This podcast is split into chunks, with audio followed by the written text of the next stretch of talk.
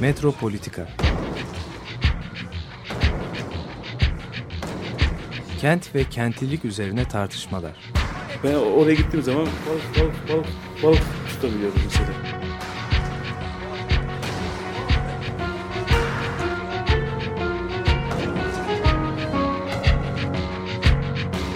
Hazırlayıp sunanlar Aysin Türkmen, Korhan Gümüş ve Murat Güvenç. Takusuyor ki. kolay kolay boşaltamadılar. Yani elektrikçiler terk etmedi Perşembe Pazarı merkezini. Merhaba sevgili Açık Radyo dinleyicileri. Ee, Bugün e, birkaç kısa haberle başladıktan sonra e, kentler ve gözetleme üzerine biraz konuşacağız. E, Kentliler olarak da kentteki gözetlemeyi nasıl biz yaşıyoruz? Nasıl aslında gözetlenerek başka kişilikler oluşturuyoruz? Biraz bunlardan bahsedeceğiz ama isterseniz şimdi haberlerle giriş yapalım. Aslında çok fazla haber yok. Yani çok haber olabilir de e, temel gündemimiz yani şu anda 3. havalimanı e, bunun açılışı kısmi olarak bu açılış tabii yani şu anda o 200 milyon yolcuya hitap edecek olan devasa havalimanı değil onun bir bölümü açıldı. E, biz bu şeyde çok epey işte bilgi var şu anda e, bu havalimanı inşaatı ile ilgili birçok konu tartışıldı. Yani işte isminden büyüklüğüne, yanında yapılacak olan uydu şehre değil mi? Ee, bunun çevreyle ilgili yaratacağı sorunlara değiniliyor. Biz istersen değinilmeyen bir konuya bir şey yapalım, dokunalım şöyle. Nasıl yapılabildi? Yani bu üçüncü havalimanı nasıl gerçekleşti, nasıl yapılabilir hale geldi? Ee, ben çünkü şeyi hatırlıyorum yani bu kısa bir şeyle bakarsak benim öğrenciliğimden bugüne hep bugüne kadar İstanbul'da hazırlanmış olan planlarda, master planlarda ta Bedrettin Dalan'dan Sözen'e yani Sözen'den Erdoğan'a, Erdoğan'dan Gürtüna'ya, Gürtüna'dan Topbaş'a yani kaç dönemi diyor? Beş dönem. Beş dönemdir aşağı yukarı izliyorum bu şeyi. İstanbul'un master plan çalışmalarını. Ee, bu çalışmalarda hep değişmeyen özellik kuzey ormanlarının bir şey olarak dokunulmazlığıydı. Yani hiçbir zaman e, buralar yapılaşmaya açılsın, burada işte şöyle bir tesis olsun, burada köprü olsun falan diye bir şey yoktu. Dolayısıyla Erdoğan'ın zamanı da dahil, o Erdoğan zamanında yapılan master planda aşağı yukarı hep aynı planlar hazırlandı diyebilirim. Yani İstanbul'un kuzeyi için aşağı yukarı değişmez ilke, anayasası İstanbul'un e, onun hayat damarı olan hem su kaynaklarını hem de e, şeyini ko- korumasını sağlayan e, İstanbul'un ci- akciğerleri denen yani havasının temizliğini sağlayan bu ormanlık arazinin bu büyük e, doğal varlığının korunmasıydı. Bütün şeylerinde bu vardır. İstanbul'un bütün master planları. Şimdiye kadar hiçbir master plan görmedim ki e, bu kuzeyde yapılaşma yapılsın, havalimanı yapılsın, köprü yapılsın desin. Böyle bir şey asla olamazdı.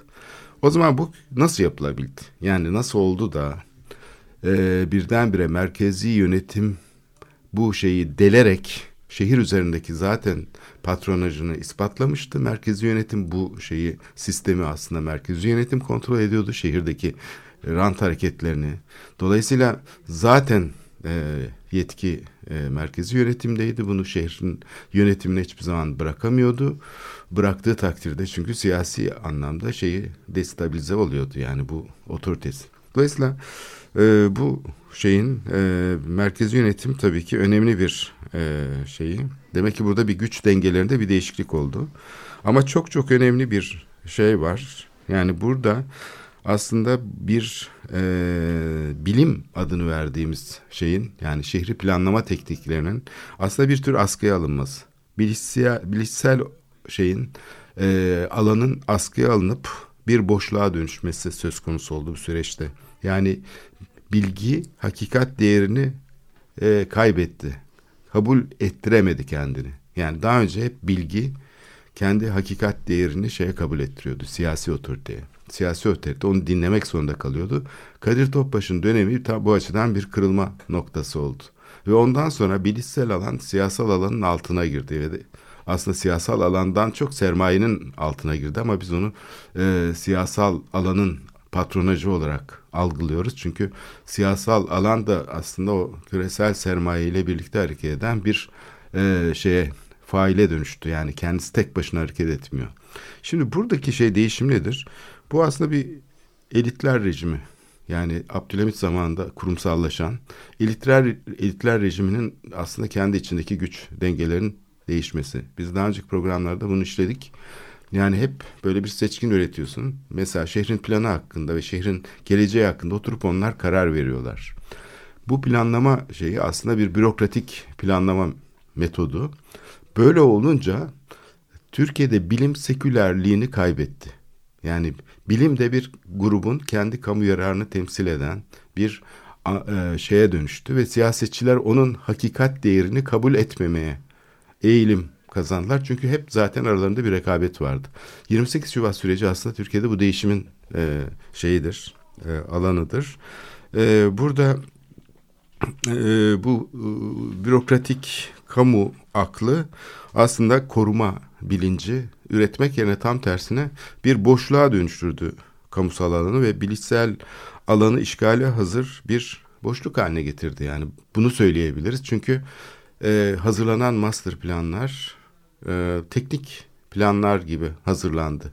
Yani farklı kamu yararı kavramlarının çatıştığı bir şehirde farklı ilişkilerin olduğu mesela bir değişiklikler olacaksa bunun nasıl olacağının tartışıldığı değil bir kesimin e, kendi kamu yararı anlayışını sanki e, topluma dikte etmesi gibi koruma anlayışı, doğal mirasın korunması olsun, kültürel mirasın korunması olsun hep bu şekilde algılandı ve bu popülist politikaları motive etti. Tam tersine e, kapalı olduğu için içe kapalı ve elitist yani Abdülhamit zamandan kalan o elit üretme, eğitimle işte nasıl o dönemde askerler, bürokrasi sınıfı şey oluyor, e, devlet aygıtını ele geçiriyor e, hiç istemediği bir şey. Yani padişahın kendi ürettiği aslında eğitim kurumlarından e, yetişenler aslında bir şekilde kamu şeyinin aslında tanımlayıcısı oluyorlar. Onlar hareket etmeye başlıyor.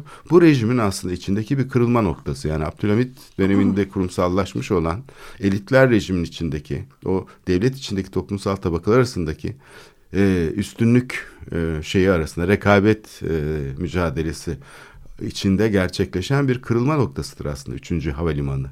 Yani hiçbir zaman inşaat yapılamaz, imar açılamaz diye bu şekilde yer alan planlarda ve bir şekilde de devlet aklını temsil eden bu e, şeyin aslında siyasetin altına girmesi. Fakat biz bunu siyasetin altına giren bir e, bilişsel alan diye değil şey olarak e, yorumladık siyasetçinin de dahil olduğu bir blok aslında. Çünkü siyasetçi aslında bu idealleriyle, ulus devlet idealleriyle, toplum tasarlama düşleriyle hareket ederken farklı olan e, bir sınıfsal şey yaratıyor. E, değişiklik yaratıyor.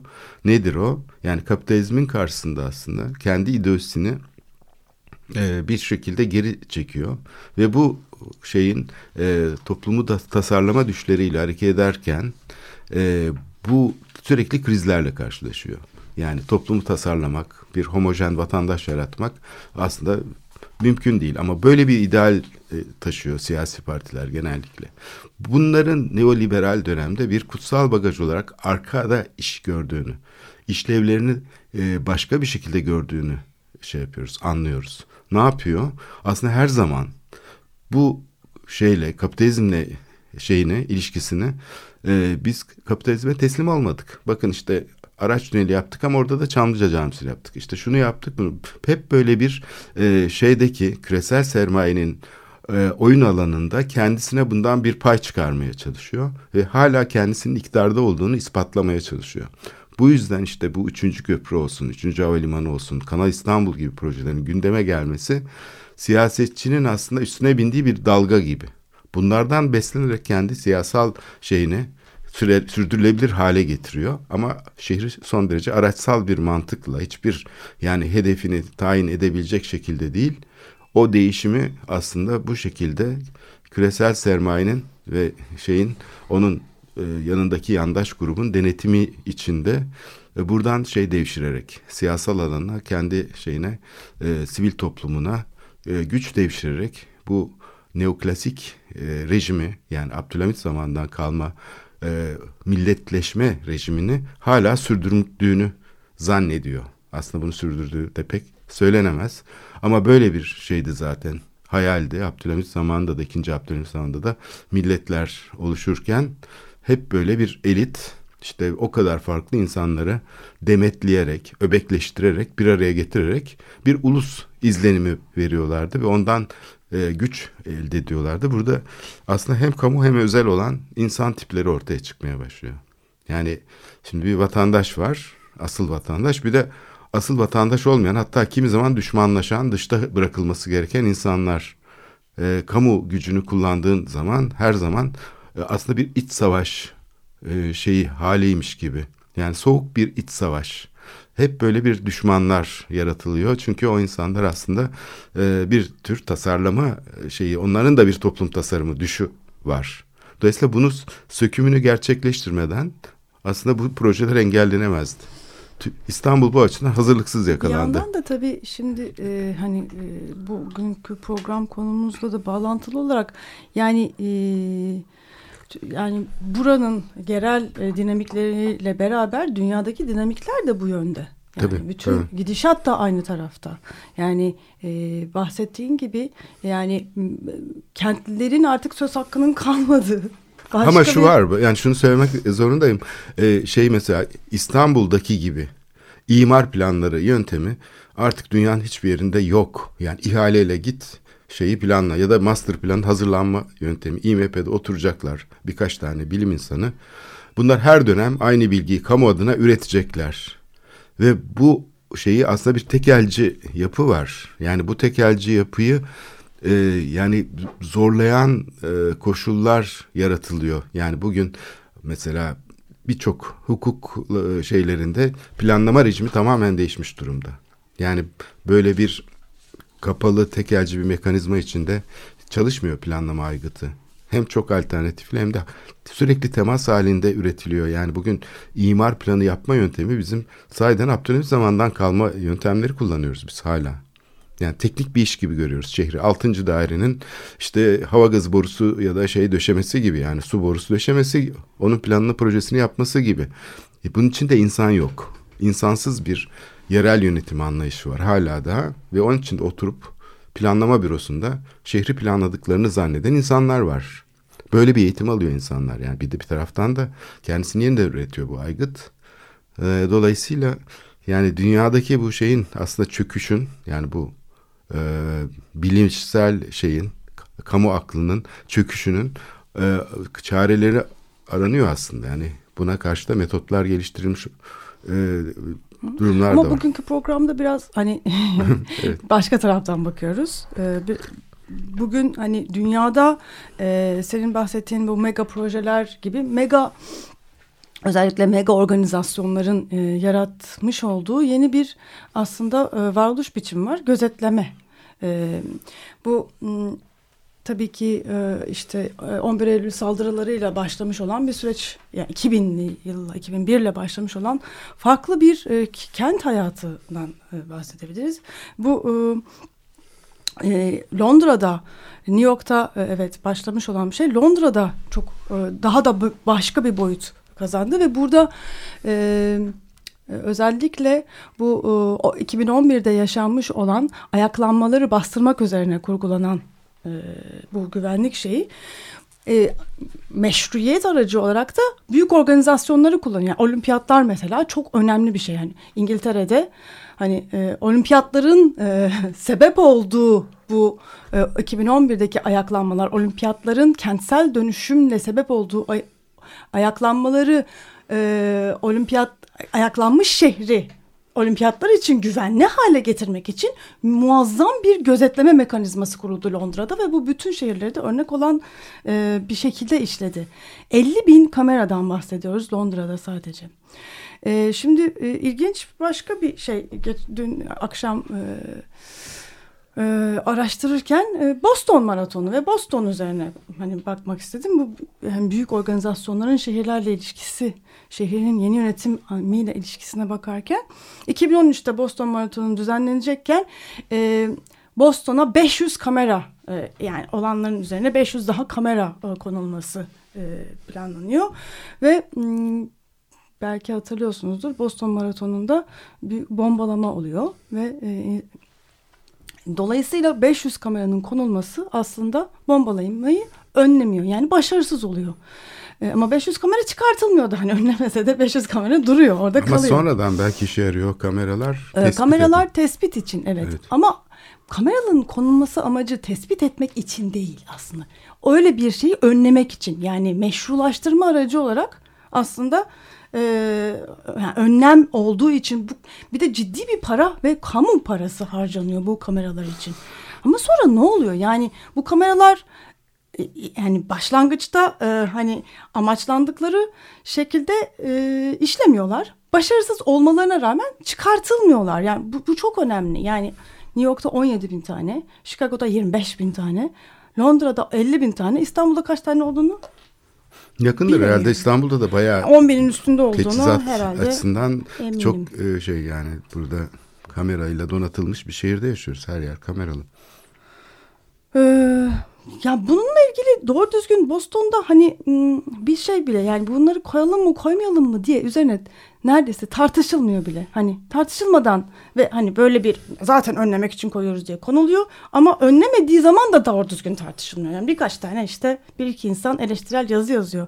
Ama Boston'u bildiği Bostonluların bildiği Bostonluktan çıkartıyor aslında bu kameralar. Yani çünkü artık e, mesela maratona katılmış herkes bir şüpheci, şüpheli hale geliyor. Yani herkesin e, denetlendiği, gözetlendiği yerde şüphelilerin sayısı da inanılmaz derecede artıyor. Yani hepimiz birer e, her an e, suç işleyebilecek insan haline geliyoruz bu kameralarla. E, ve ister istesek de istemesek de bunun bir farkındalığı var bizlerde. Yani de. bunun baskısı altında mı yaşıyoruz? Ne? Ya yani baskısı değil acaba bu. birisi Bu- bizi bu bir- gözetliyor, neyi yaptığımı biliyor. Şu anda ben mesela diyelim ki bir şey yapıyorsam o sırada bak şimdi şu anda beni kayda alıyorlar falan gibi. Çünkü aslında izleme çok da merkezi değil biliyorsun. İzlemenin de şeyleri var. Bir Biraz daha da Evet. buralara geleceğim ama burada bir hani başka noktalar da var. Hani bu Boston Maratonu'nu açtı. Şimdi dediğin gibi kim izliyor? Ee, bunu bir defa bunun kontrolünde kesinlikle olamıyoruz. Yani kimin izlediğini hiçbir şekilde bilmiyoruz. İzlenip izlenmediğimizi de bilmiyoruz o anda. Yani baktığımızda kameraya bizi izliyor mu, izlemiyor mu? Ee, onu da e, bilmiyoruz. Bir de mesela e, hani o bu mesela e, görüntü kayıtları o kadar fazla ki hani bu şüphelilerin e, ortaya çıkartılması için bu bilginin nasıl değerlendirilip insanlar tarafından e, hani şüphelileri tespit etmeye yol açabileceği de başka bir sorun. Bu da yani kameraların konulmasındaki masraftan daha da büyük bir masraf. Yani yüzlerce insanın bu, bu görüntüleri izleyebilmesi gerekiyor. Yani gelen şeyi e, hatta yüzlerce insan bile yetmeyecek büyük ihtimalle. Yani böyle bir bambaşka aslında izlenmesi gereken e, materyaller ve bunları izlemesi gereken bir ordu insanın görevlendirilmesi İnsan gerekiyor. olduğu takdirde hani yüz tanıma sistemleri var ya bu dizilerde falan da gördüğümüz bir şey var. Ee, yani aslında bilgisayar aslında tabii tarama yapabiliyor. Mesela bir kişinin fotoğrafını verince onun hangi kamerada e, kayda girmiş olduğunu falan hani böyle suçluları da mesela şey yapabiliyorlar ya da suç işlemeye meyilli olabilecek insanları da e, k- kamerayla takip edebiliyorlar. Bu arada e, şey bu 500 kameradan bulunmamış şüpheliler. E, izleyicilerin o maratona katılan izleyicilerin Cep cep, telefonlarından bulunmuş. Bir de bu yani hani bir de oradan da akış geliyor yani. Bir bu da çok önemli. Sadece gözetlenmiyoruz da. Gözetliyoruz artık kameralarımızla da. Yani sürekli biz de gözetleyen, kendi kendimize de gözetleyen, etrafa da gözetleyen, başkalarını da sürekli gözetleyen pozisyondayız. Yani sosyal medyayla bu güvenlik sistemleri gayet iç içe bir dinamik içinde Bir çalışıyor. taraftan da ortalığa saçıyoruz değil mi? Yani kendi hayatımızı kendi teşhir ediyoruz. Yani işte şuradaydım, şurada yemekteydim, burada şunlaydım falan. Hatta bazen işte insanlar e, farkında olmadan bir arkadaşlarının e, dağıttığı bilgi içinde herkese nerede olduğunu söylemiş oluyorlar kendi kontrollerinin dışında. Ee, ve bu o, yani e, özellikle organizasyonlarla bu mega organizasyonlarla gelen e, şeyin gitmemiş olması, gitmiyor olması aslında mega da değil. E, ben Kadıköy'de yaşıyorum. E, Beşiktaş'ta oturanlar da aynı şeyi yaşıyorlardır. Haft iki haftada bir benim e, e, mekanım olduğu gibi kapatılıyor güvenlik tarafından. E, sürekli ben aslında mega organizasyon e, e, dinamiğinin içinde yaşıyorum. Yani o oradaki polis kontrolü bir anda yok olmuyor. Oraya başka kameralar da tabii takılıyor. Oraya başka sistemler de ekleniyor ki ben bunlardan haberdar da değilim. Ama benim gündelik yaşamım oradaki organizasyonla birlikte aslında başka bir şeye dönüşmüş oluyor. İki haftada bir çok net gördüğüm ama haftanın 13 günde görmediğim şekilde devam eden farklı mekanizmalarla ben gözetleniyorum aslında. Şimdi bunun e, bir sürü düzenlemesi olması gerekiyor. Yani e, aslında bildiğimiz kent hakları, insan hakları yani bırak kent hakları, insan hakları açısından hukuki düzenlemelerinin dünyada daha hiç olmadığı. Yani düşün 2001'den 2018'e 18 sene geçti. E, bu bütün bu güvenlik sistemleri hayatımızın her alanına girdi ama hukuki düzenlemeler yani kamunun e, ve insani bireysel düzenlemelerin hiçbir şekilde olmadığı bir aslında şeyden bahsediyoruz. Yani burası e, Açık Radyo'da çok önemli hani iklim değişikliği fiziksel dünyamızın e, en önemli problemi. Evet sürekli e, bununla ilgili e, programlar yapıyoruz. Ama sosyal dünyamızın da belki en önemli problemi bu gözetleme. Yani biz artık gözetlenen insanlarız ve başka insanlarız. Yani 10 sene öncesinde aynı insanlar, aynı kentliler değiliz. Burada yani bizim fark etmediğimiz değişiklikler e, oluyor. Kendi içimizde de oluyor. Senin dediğin gibi yani gözetleniyor muyuz, gözetlenmiyor muyuz? Var mı orada birisi, yok mu? E, bu e, mekanizmaların e, işin ilginç tarafı mesela sitelerde yani sadece işte devletin koyduğu mekanizmalar değil. Sitelerde giriş çıkışlarda değil sitenin her tarafında bazen sokağa döndürülmüş vaziyette yani o o siteye giriş sokağına döndürülmüş vaziyette kameralar var. Ee, ama ben özellikle e, bu dönemde şeyi çalışıyorum. Evlerde çok fazla kamera var. Yani e, çocukları küçük olanlar e, bakıcıları gözetlemek için evlere kamera koyuyorlar ve bu kamera sistemleri alarm sistemleriyle artık iç içe beraber çalışıyor ve insanlar kendi hayatlarını gözetliyorlar. Ve bunun artık hani peynir ekmek gibi bir şey haline gelmiş olması bu yeni dünya ile ilgili e, çok düşündürücü bir hal al, almış durumda. Yani bir yandan da hiç düşünmediğimiz için daha düşündürücü. Yani mesela e, evdeki gizli kamera ya da işte evdeki kamera diye ben arama yaptığım zaman e, çıkan sonuçlarda şey görüyorum. Nasıl e, gizli kamerada işte şu yakalandı, bu yakalandı, gizli kamerada bakıcı şöyle yaparken bulundu. Ya aslında top hopu topu da yani hani binlerce şey içinden bir, iki, üç, beş örnek ama hep böyle sanki e, bu bütün hayatlarda var olabilecek bir e, tehditmiş gibi e, e, şey yapılıyor ve dolayısıyla bin evde, yüz binlerce evde böyle kameraların, sitelerde kameraların, sokaklarımızın her tarafında kameraların olması olması gereken bir norm haline geliyor. Buradaki hani esas burada yani tehditin e, 1, 2, 3, 5 olaydan değil de e, bütün bu güvensizliği yaratan sistemin konmasının bir tehdit olması durumu. Evet şimdi bu senin söylediğini ben şöyle anlıyorum yani hem gözetleniyorsun hem gözetliyorsun.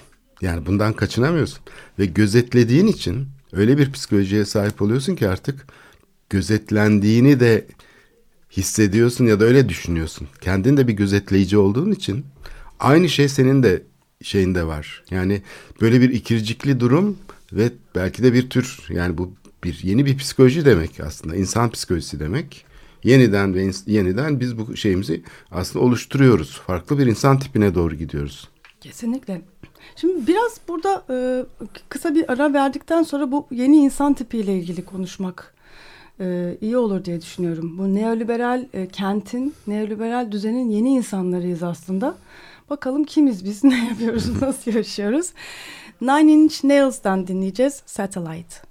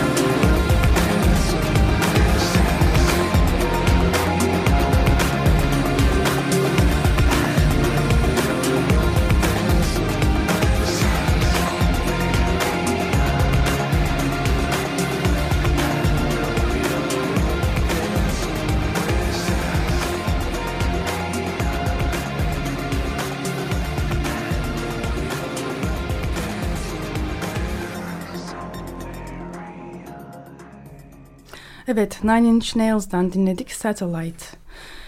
Ee, şimdi bu e, şehirlerdeki gözetleme e, tekniklerinin hayatlarımızı nasıl etkilediğini konuşuyorduk. Kamu denilen şeyi baştan tanımlamamız gerekiyor herhalde bu gözetleme gözetlenen kentlerdeki kamuyu.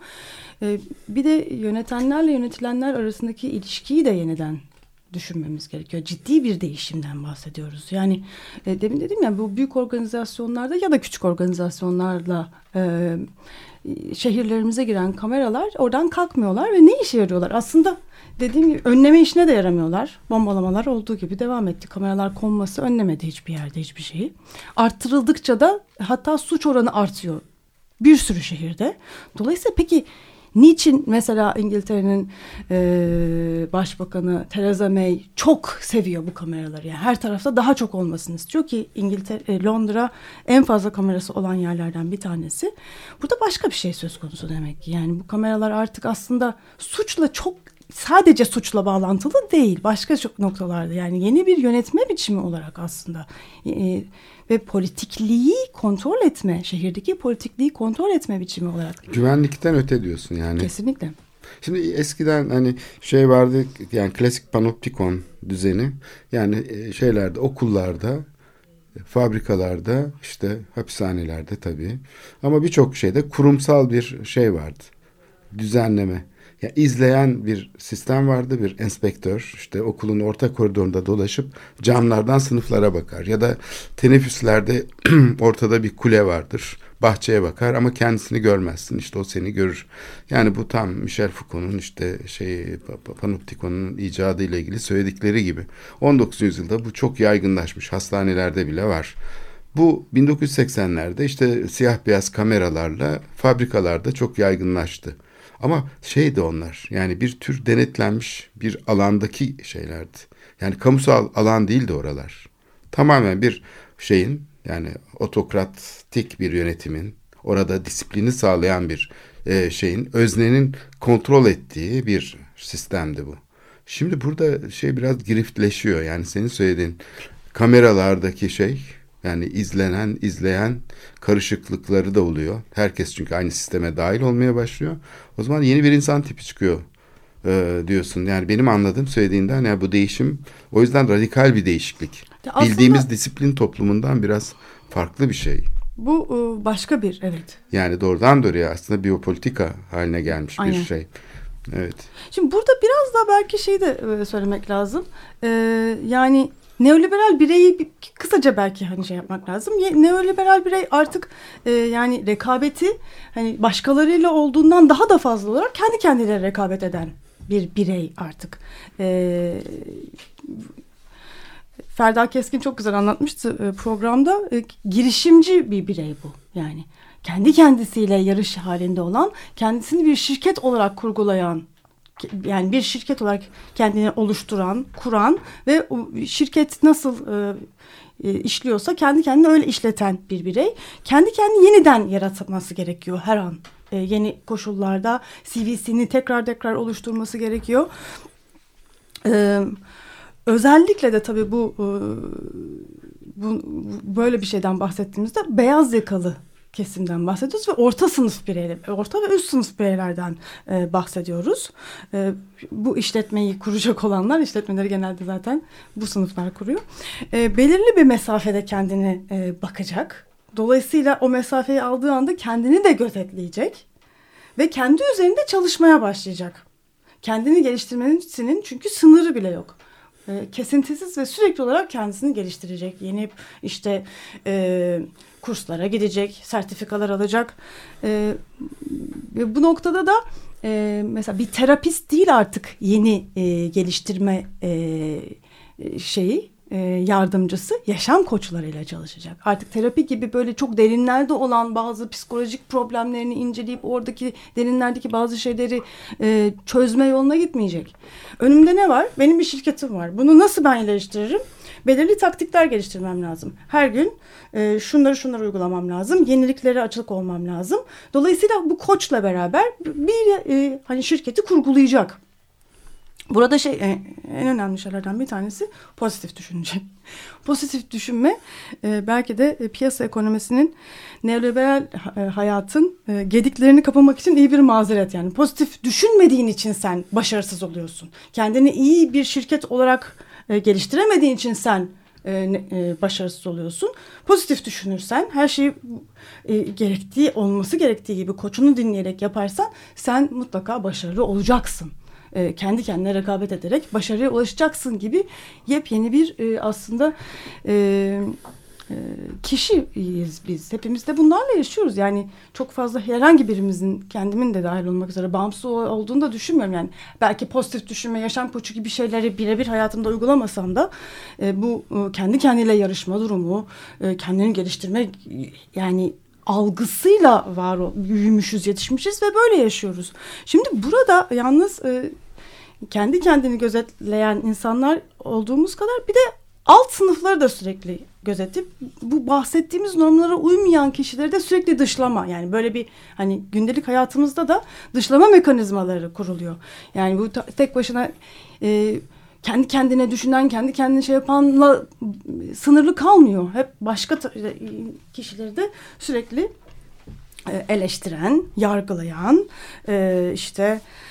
e, düzeltmesi, disiplin etmesi gereken bir pozisyonda oluyoruz sürekli kendimizde. Yani böyle bir noktadan artık dünyaya bakıyoruz. Dolayısıyla başkalarıyla ilişkimiz de de çok farklı bir noktaya geliyoruz. Yani artık e, dayanışma, bir arada bir şeyler yapma, toplanma e, duygusu yerine hayır e, kendi şirketimizi e, ileri götürme. Yani hem onlarla rekabet edeceğiz, kendi kendimize rekabet etmenin şartı da dayanışma ve güven, başkalarına güvenme duygusu da gitgide. Yani neoliberal sistemin hakikaten güvenlik kameralarına belki de bu kadar e, düşmesinin sebebi güvenle ilgili. Yani başkalarıyla ilişkilerimizde dayanışma ve güvenin yerine kameraları e, ikame etmesiyle çok bağlantılı. Ama dayanışma ağları bu sistemde yani bu at, e, bireylerin bu kadar atomize olmasını sağlayan gene o dayanışma ağları.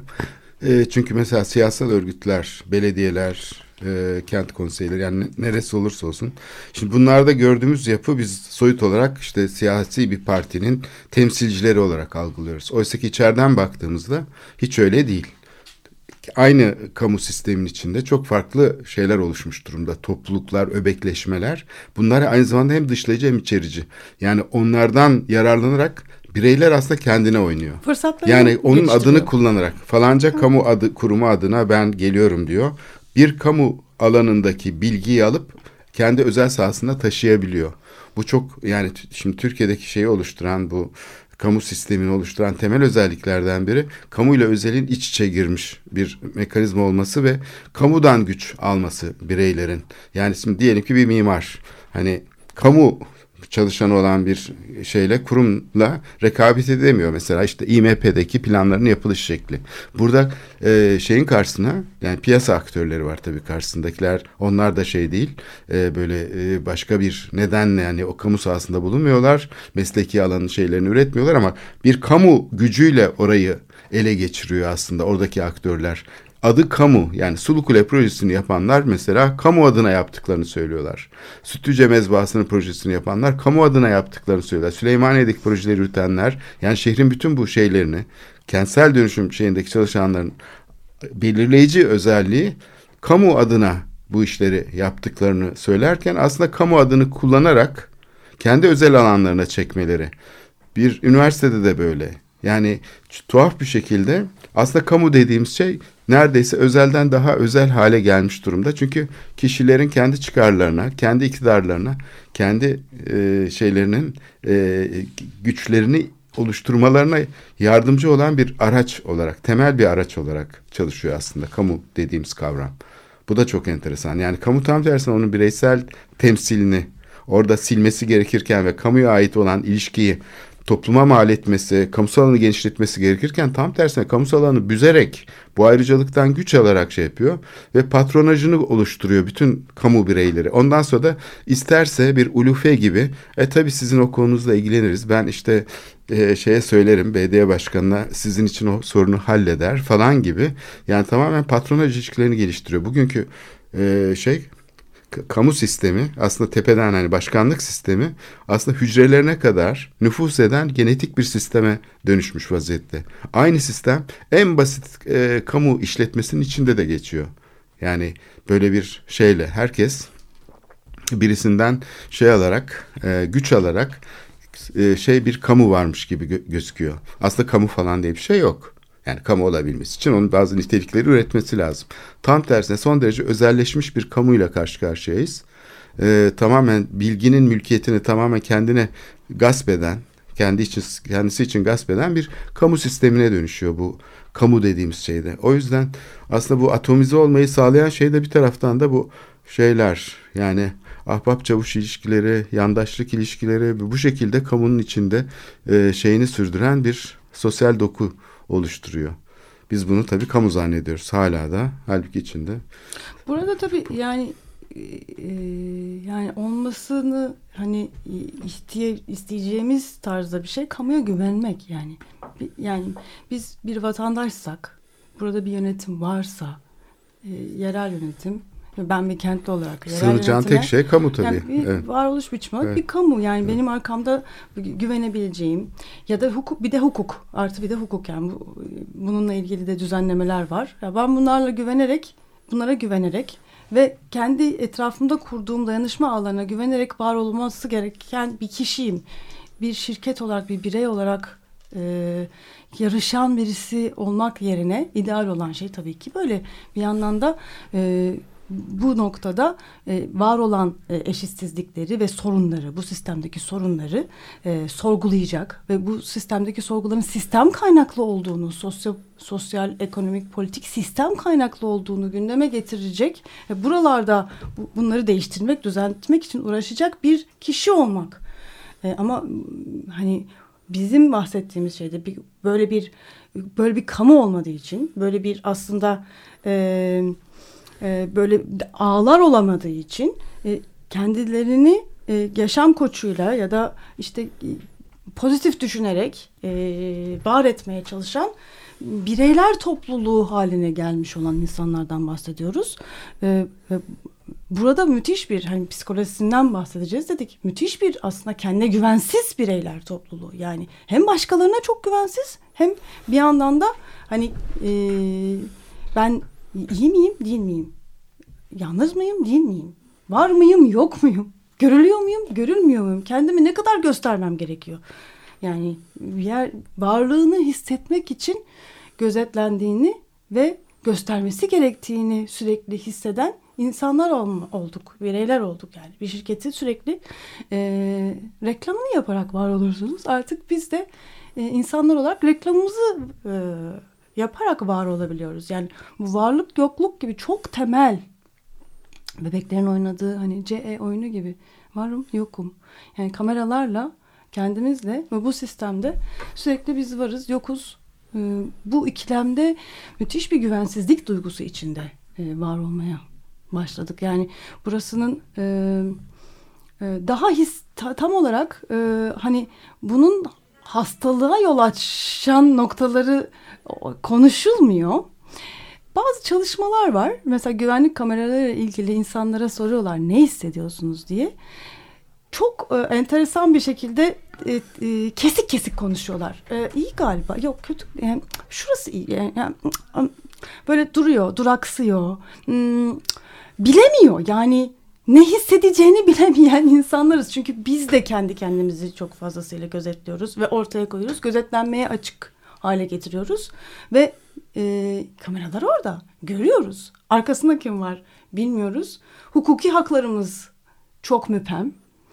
Sürekli bir müpemmiyet e, içinde yaşıyor, yaşamaya başladık aslında ve ne olursa olsun bildiğimiz sendikal haklarımız, bildiğimiz bazı sosyal haklarımız, politik en azından bildiğimiz kadarıyla bildi, politik demokratik sistemde çok ciddi boşluklar ve aksamalar var aslında. Çok farklılıklar var, değişiyor. Yani bu gözetleme e, teknikleriyle gördüğümüz tarafı tabii arka tarafında gitgide otoriter, otoriterleşen bir e, yönetim biçimi başlıyor. E, yani hakikaten e, bu kameralarda e, şunlar tespit ediliyor. Yani eğer biz birkaç kişi bir grup oluşturmaya başlarsak polise ihbar gidiyor.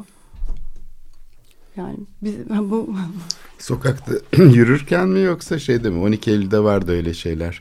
İşte şu kadar kişiden fazla olursan şeyde suçtu yani şey oluyordu. Şüpheli oluyordun daha doğrusu. Bu şeyde de yani o hale gerek yok. O halde yaşıyoruz zaten. ama bir taraftan da kamu sisteminin içine bu tip gruplar sızmış vaziyette.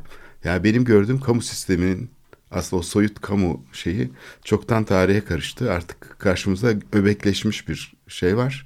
İnsanlar toplulukları var. Bunlar kendi şeylerini korumak için yani bu dayanışma ağlarını kamu sistemin içine e, yerleştirmişler. Bir taraftan kamu sistemini kullanıyorlar. Burada Erkin yaratmış olduğu bunu paylaştırıyorlar kendi aralarında. Çatışma çıkarsa da zaten bundan dolayı çıkıyor. Yani böyle ortalığa dökülen işte bir takım şeyler oluyorsa böyle bir takım yolsuzluklar vesaire o kamu sisteminin içinde birbirini gözetleyen taraflar da var. Yani böyle bir rahat hani böyle bir kamu sisteminde olduğu kadar da kendileri de çok rahat e, durumda değiller. Her an e, sarsıntıya uğrayabilecek şekilde iktidarın kendi iç yapısı da kırılgan yani çok kırılganlaşıyor. O yüzden de bir kişiye otoriteyi toplamaya çalışıyorlar. Çünkü o bir kişi de toplanmazsa bu sefer çatışma çıkıyor aralarında. O bir kişi hakem haline e, zorla getiriliyor. Yani sen bizim şeyimizsin, babamızsın işte sen bizim şeyimizsin. Sen karar ver, sen şey yap falan deyip yoksa e, o hakem olmadığı takdirde bu gruplar çünkü çok ciddi bir şekilde mücadele içinde oluyorlar e, ve yıkıcı hale gelebiliyor. Sistem yıkılabiliyor. Özellikle informal bu işleyişleri e, dikkate alırsak şeydeki yani kamu sistemi içindeki informal işleyişler çok e, şey yani siyasi alan denetiminde olmayan e, hiçbir şekilde özellikle bu şehirsel e, rantın paylaşımında mesela bu bilgi mesela nasıl denetleniyor çok açık değil. Çünkü yani kayda girmeyen kaynaklar var, şeyler var, imkanlar var. Bunlar nasıl yönetiliyor? Bu tamamen bir şey oluşturuyor. Başka bir ağ sistemi oluşturuyor kamunun içinde. E, ve burada e, tabii ciddi bir hani e, güç uygulanıyor. Bir hakimiyet ve üstünlük duygusu olduğu gibi ama e, demin bahsettiğim bir ambivalans yani çelişik bir duygu karmaşası da var. Bir yandan da asla kendine güvenmeyen ciddi bir narsistik endişe taşıma durumu var. Yani negatif bir narsisizm var. Hep bir boşluk, bir suçluluk. Ee, ben yeter miyim, yetmez miyim? Aslında orada bir e, kendi kendini hiçbir zaman yeterli hissetmeyen, hep endişe duyan başka bir e, hani yöneten tarafın da e, asla hani yetkin bir hali yok. Hani bu üstün hissettiği kadar endişeli kendisinden. Asla çünkü ötekisi de ona e, sürekli bir tehdit oluşturan başka bir şey olarak. Çünkü bu, bu tehdit olarak sözünü ettiğin ortam yani çok şey e, e, yani iktidarda olmak e, demek aslında tehdit altında olmak da oluyor. Yani ezenle ezilenin birbirine karıştığı gri bölge deniyor buna işte. Yani kimi zaman üste çıkıyor, kimi zaman alta çıkıyor, alta iniyor. Ama bu hiçbir zaman şey değil. Yani onun için sürekli kendini hazır tutmak zorunda. Her zaman başkalarını ezmek zorunda. Sürekli düşmanları var. Ee, Dolayısıyla kameralara hakikaten yani suçlular için değil kendisi için ihtiyaç yani normal anda, insanlar evet, bu. Normal insanların bu suçlar için üretilmiş ihtiyaç. değil evet. kameralar. Yani sen çok önemli bir tespitte bulunuyorsun. Şehirlerde konulan özellikle Londra'ya örnek verirken bu kameralar aslında suçluları izlemek, kural dışında yapılacak işleri izlemek için değil tam tersine normal yaşantımızı oluşturuyor artık. Bizim kamu düzenimiz bu kameralarla, bu gözetleme ilişkisiyle oluşuyor diyorsun. Ben çok önemli bir tespit bu yani. Yeni insan tipi derken de bu suçlar için değil. E, kameralar burada sadece aslında bahanesi gibi hani böyle göstermelik göstermelik bir şekilde şey oluyor. Yani e, kameraların suçluları yakalamak üzere konulması bir e, hakikaten göstermelik bir e, sebep uydurma gibi bir şey. Hiç alakası yok. Yani bu tamamen e, politik bütün şeyi ve kişisel ve kamusal bütün düzeni e, bambaşka şekilde yönetebilme haline gelmiş durumda ve e, e bizler için de e, kentliler içinde e, kameralar e, kaybet yani bu deminden beri bahsettiğim güven duygusunu kaybettiğimiz için onun yerine geçmiş fetiş nesneler haline gelmiş durumda. Yani düşünebiliyor musun hani hepimiz sitelere ve evlere kamera koyuyoruz. Ve bu kameralar artık siyah beyaz falan da değil. Ses veriyorlar, sesi gönderebiliyorsun. E, tamamen şey e, iyi kalite, görüntü kalitesi yani bayağı film kalitesinde artık neredeyse e, renkli görüntüler. Her e, yani zoom yapabiliyorsun. Kaybettiğimiz her şeyin yerine e, kameralar e, aldığı müthiş bir e, yaşamla iç içe yaşıyoruz yani böyle böyle bir şekilde yaşıyoruz. Evet bu yeni dünya belki de bunun içinde geçiyor. Yani dünyamız artık oraya taşındı. Ee, gerçek hayattan sanal ortama doğru taşınmış bizim hayatımız. Sen demin programa girmeden çok önemli bir şey söyledin. Haberlerin e, önemli bir kısmı artık güvenlik kameralarının üzerinden e, yapılıyor. Evet yani Söyleniyor, sanki evet canlı yayınmış gibi de üstelik hani izliyoruz. Hep birlikte izliyoruz diyor spiker ve haberi şeyden veriyor. Gerçek kayıttan veriyor. Yani hiçbir yorum falan içermeden gerçeğin kendisini Gerçeğin görüyor. kendisi. Halbuki e, bir de şeyi hiçbir zaman unutmamak lazım. Kamera her zaman bir kurgudur. Yani belirli bir görüşün, belirli bir açının içinde gösterir E tabii orada gerçeği. gösterilmesi bile Hiçbir zaman kompleks. seçmedir. Evet. Yani gündelik hayatın ve yaşamın Evet. e, çok detaylı, çok kompleks haline asla yansıtmaz. Ama biz kendi hayatlarımızı artık daha indirgenmiş kurgular içine koyuyoruz. evet. Galiba programın sonuna geldik. Evet.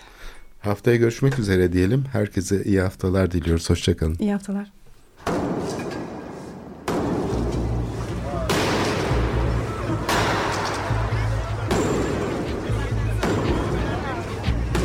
Metropolitika Kent ve kentlilik üzerine tartışmalar. Ben oraya gittiğim zaman balık balık balık balık tutabiliyordum mesela.